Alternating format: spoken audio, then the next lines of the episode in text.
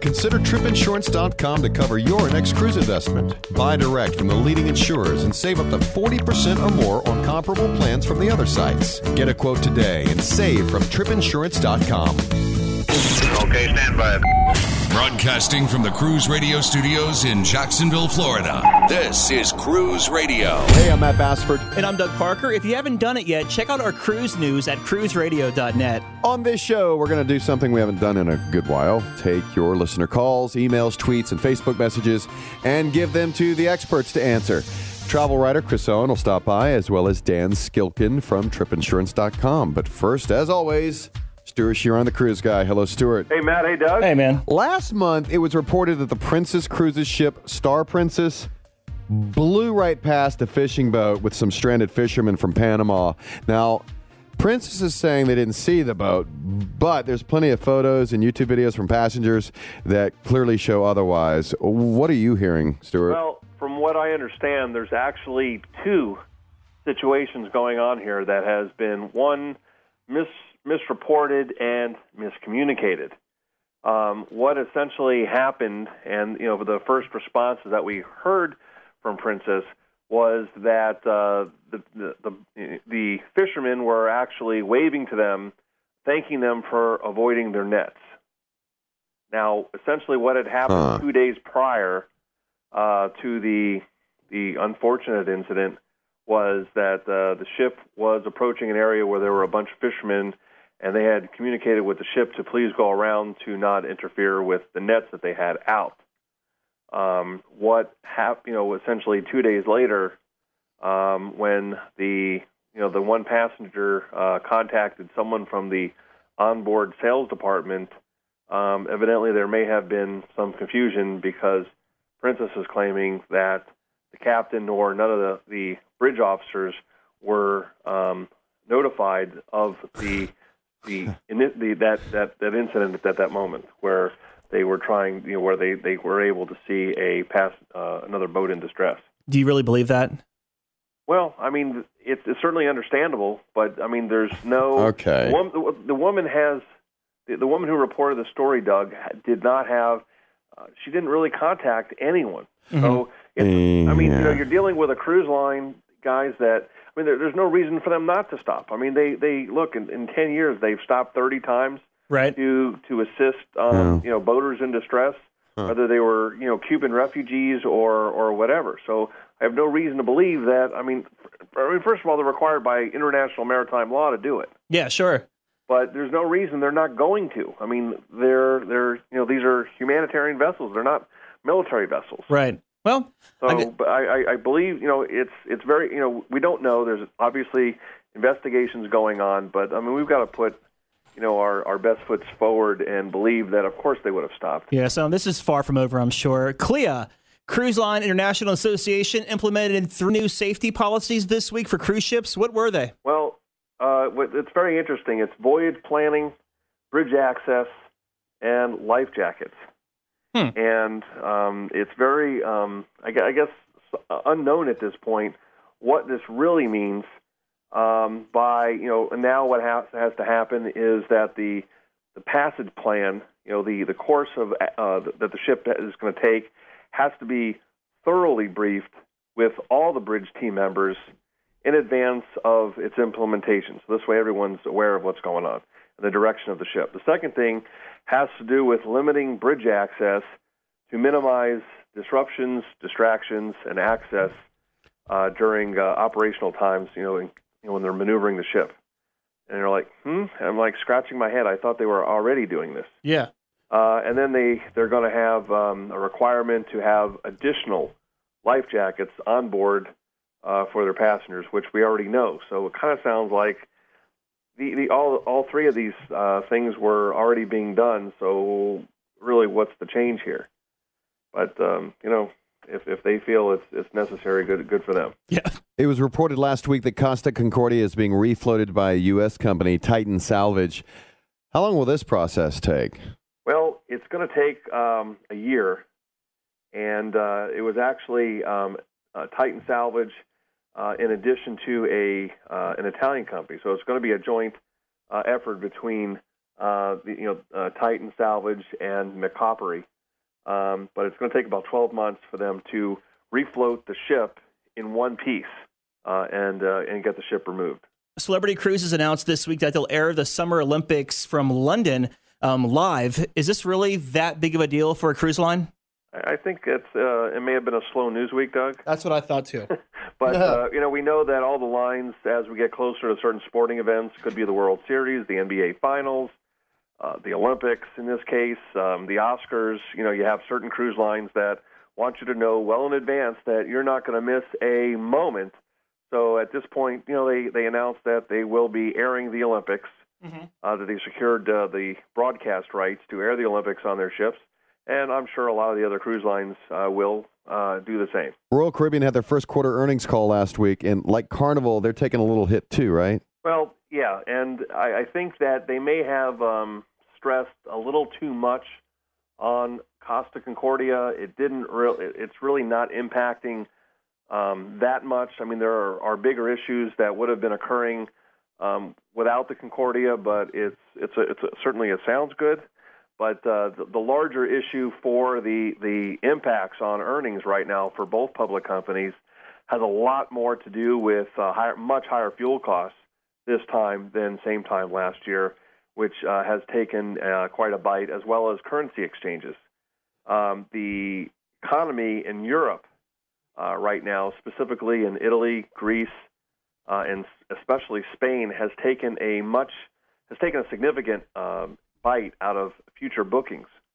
That uh, again, all of this would have been occurring with you know with or without Costa Concordia, but um, uh, it's it, it is unfortunate. But the the good news is that the ships are sailing full, and especially you know the the European the bookings bookings within Europe are the ones that are are taking uh, you know a greater toll, and uh, so the cruise lines are having to be much more aggressive back to the U.S. market to entice more bookings uh, uh, because typically they're expecting almost 60 to 65 percent internationally sourced passengers on their European uh, sailings, and it might also be a signal that you know there may be too much tonnage out in Europe during the summer that uh, maybe for 2013 maybe they want to reconsider their deployments and, and maybe just kind of reduce it because there's a great deal of demand here in the Caribbean and not enough ships during the summer. All right, thanks, Stewart. Can you hang with us because we got some listener questions for you after the break? Fantastic. This is Cruise Radio. For over 42 years, Park West Gallery has introduced over 1.3 million people to fine art. Here's what actual customers are saying. I've been collecting with Park West five, six years now. Six years. Nine years. 10 years, everybody we meet at Park West makes you feel comfortable. You're part of their family. It is an exciting and fun experience. It is enjoyable, uplifting. Park West has been so kind to us. Park West makes us excited to spend money on art. To find out more about Park West Gallery, visit parkwestgallery.com or go to cruiseradio.net and click on the Park West Gallery icon. It's not just a good idea to have travel insurance during the winter months or hurricane season. Every travel agent or travel expert we talk to says it is a very smart idea to always travel with travel insurance. That's why you should check the folks out at tripinsurance.com. They have exclusive products from the leading travel insurers that you won't find anywhere else. Yeah, they are the low cost leader in travel insurance with savings up to 40% or more when you compare similar coverage from other sources. What plan do you want to go with? Good, better, or best? They have coverage in all three categories that make it easy to find the right insurance plan for your budget. You know what defines great customer service? Actually being able to talk to a human being, and they do that at tripinsurance.com. They are committed to great customer service with 24 7 telephone support before, during, and after your trip. You can also file claims online right on their website, and they keep you posted of any travel alerts that could affect your travels or safety at your destination. Check them out right now tripinsurance.com. Each week, we give you Porthole Cruise Magazine's Pick of the Week.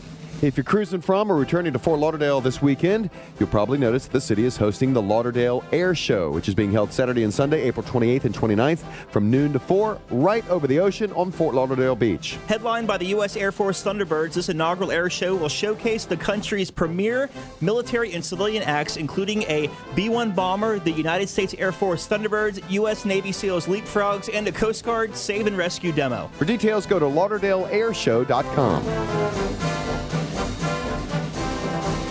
right, Stewart, first question from Bill in Arkansas. What's the difference between a passport and a passport card?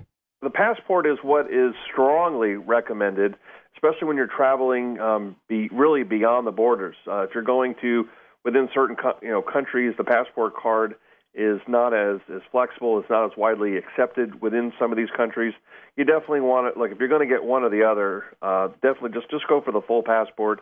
It'll afford you uh, all of the rights and uh, and and the most convenience. All right, Stewart. Diane in Oklahoma City says, "Can I sail out of Miami, get off in Bahamas, and fly home? And will the cruise fare still be the same if I do that?" The answer is yes, you can. Um, you will not get any credit for your the unused cruise you know the amount of days that you have left. You know, if you've got three or four days left on your cruise, you will not be compensated for those days, and you will absolutely have to bring your passport. You will not be able to use a birth certificate or you know uh, you know in order to get back uh, as if you um, you know began and ended in Miami because now you are traveling internationally, and then you're going to have to have the passport in order to re-enter uh, the United States. Lastly, Laura in Carson City, Nevada asks, What is the policy on bringing wine on board the ship? Are you allowed? And do they charge some type of corkage fee? The answer is most cruise lines do allow you to bring your own wine, but they will, um, for your uh, you know for your convenience, uh, take it from you and hold it for you, uh, and there will be a corkage fee. But a lot of passengers actually who enjoy different kinds of wines will bring uh, some you know a few bottles of their own stash with them uh, on board the ships. How much is a corkage fee? It could be fifteen, twenty dollars, maybe a bottle. Mm-hmm. You know, of course, it's it's for your convenience. So this way, they'll bring it back to you. If it's white, it'll be chilled, and uh, you know, red, they'll they'll keep it at room temperature, and uh, of course, they'll uh, massage and, and wax and keep the the bottles nice and clean and glossy for you. Mm. So it's it's another good customer service uh, that the, that they do for their passengers. All right, Stewart, as always, thank you so much for your expertise. It is a pleasure, gentlemen. You're listening to Cruise Radio, the fastest growing cruise talk radio show in the nation. All right, we always love having travel writer Chris Owen with us. Hi, Chris. Hi, Matt. Hi, Doug. How are you doing tonight? All right, Chris, our first question is from listener Beverly Renda on Facebook. She writes If my husband cannot stay disconnected at sea, what's the best advice you can offer him for his cell phone and internet connection? Good question. It's a good question to ask before you go on the cruise, too, because you don't end up with some bad surprises afterwards. First step is call your cell phone provider, the person that takes care of your cell phone service. That's where your cell phone bill is going to come from eventually, however you do it. Find out what their specific rules are. Ask them just directly. Say, I'm going on the whatever the name of the ship is. I'm going on the Carnival Fantasy, and I want to use my cell phone. How much is it going to cost me? And they'll tell you exactly what you what you what you what it's going to be. And be sure to have them document that they talked to you. So if something goes wrong later, you can refer back to that because odds are they're not going to remember that you called. Um, and, that, and, and then the next thing on uh, cell phones is there's two issues: the phone and is the phone, and then the internet. The internet um, you can use mostly most phones you can use uh, connected to the internet like you would um, if you were at the internet cafe and just pay for it by the minute. The big advantage to using the phone, if it takes mail or, or even a laptop that has that you can do email on, is you can hop on, download your email, hop off, uh, answer it, and then hop back on and, and um, send it, and use very little internet time that way.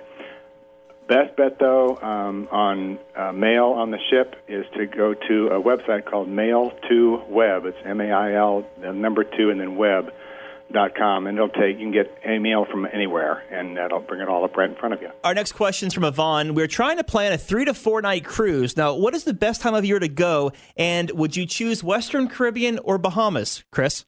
Good question. Um, I'm take I'm going to take it that it's probably one of their first cruises, but it's a three or four night cruise, it's going to be out of Florida or a warm weather destination. So, I mean, warm warm weather port uh, where you leave from, and uh, so as far as the weather goes, uh, pretty much any time of the year. Price wise, um, you're better off to go in the fall or early spring, but not spring break, or for that matter, anytime school's out is going to be a more expensive time. There's a there's a big difference though between uh, the three or four days. Uh, three days, you're definitely coming to Florida. Uh, Say hello to Florida because that's where they run from. Right. Uh, Norwegian, Royal Caribbean, and uh, Carnival have those. The four nights though have a lot more diversity. You could go to some other home ports uh, besides Florida home ports like Galveston, or the uh, historic uh, city of Charleston, South Carolina, or the home of Cruise Radio there in Jacksonville. There you go. Go for four. Is it four or five? Four and five nights, or four nights for Fascination? Uh, we do four and five here. Yeah, four and five. And the Fascination does uh, used to do a really neat itinerary out of Miami that kind of gives you a little bit of the best of the both worlds. Both, the best of both worlds is the uh, one that goes to uh, Key West and Cozumel, and that's a that's a great little itinerary, and uh, it it turns around pretty fast, and uh, it's it's a good one to go on. It pretty much just depends on where you really want to go. I mean, if you want to go to the Bahamas, you want to do the three or four night Bahamas, and then the the four night Western will go where, like to Cozumel. The four night Western will go to uh, Cozumel, and the five night Western, like uh, say Carnival Paradise out of uh, Tampa, does the five night Western that goes to Grand Cayman and Cozumel. Okay. Which is different also. So yeah, that's that's a good thing. Those are those are all good good choices. Lots of good choices for short cruises. Not sure not so sure how that's going to go next year after they pull out Monarch of the Seas, but Yeah. uh, leaving the fleet, and we don't know what's going to come and take its place, if anything. All right, this next one is an email from Morgan Ellison in Rhode Island. She writes, My husband and I are going on an anniversary cruise in Europe this summer. Will we need a power converter? If you're going directly to the ship, probably not. If you're going to do a pre or post post cruise hotel stay, or are sailing on some small river cruise line, um, yes, it would be a good idea to get one. The thing about it is, they're not. They don't cost much. Um, uh, when last year when we were in Venice, uh, the hotel said they had them, so I didn't pack one, and uh, they did not. I yeah, I remember that. yeah, I spent a couple hours walking around Venice with this note saying, "Sell this guy." I think it said that. Sell this guy a power converter. It should have. They were all laughing at me, so it might have been a joke. Um, but anyway, but it's and, and it's an easy fix too. Uh, Target uh, dot com. I just looked at has uh, the one that I got. It's called the Al- Atlona Universal Power con- Converter. Uh, for most of Europe, uh, and it's five bucks. It's, it's it's not a big it's not a big item there. But normally the ships you won't need one, correct? No, uh-uh, you okay. won't. Now you know uh, that that Viking River cruise we were on had both. It had had uh, both the uh, 110 and the 220 outlets. So that was a brand new ship too. All right, Chris, our next question is from Bob Lassick. He's going on a Viking River cruise from Amsterdam. And what kind of attire should he pack on a river cruise? He wants to know. Nicer. If you're comparing a river cruise to, uh, if you've only been on um, uh, ocean cruises and this is your first river cruise, I think nicer is a is a good word to say. Not dressy, bring your tuxedo, although you could, like you could on a on a on an ocean cruise. But um, I think for just walking around during the day, uh, it's a nicer it's it's a nicer kind of clothing that you would want to wear. For one reason, um, there are no pools, whirlpools, playgrounds, golf courses, and things where you would naturally wear uh, more casual clothes on a river cruise ship. It, it, it, it, it's not it. If you're wearing shorts, it's because you went out and you felt like it, or, or if you weren't wearing long pants, it's because you felt like it. it. uh, Maybe a light dinner jacket, a light jacket when you're going off off the ship. If you're not comfortable trusting the weather in an unknown uh, destination.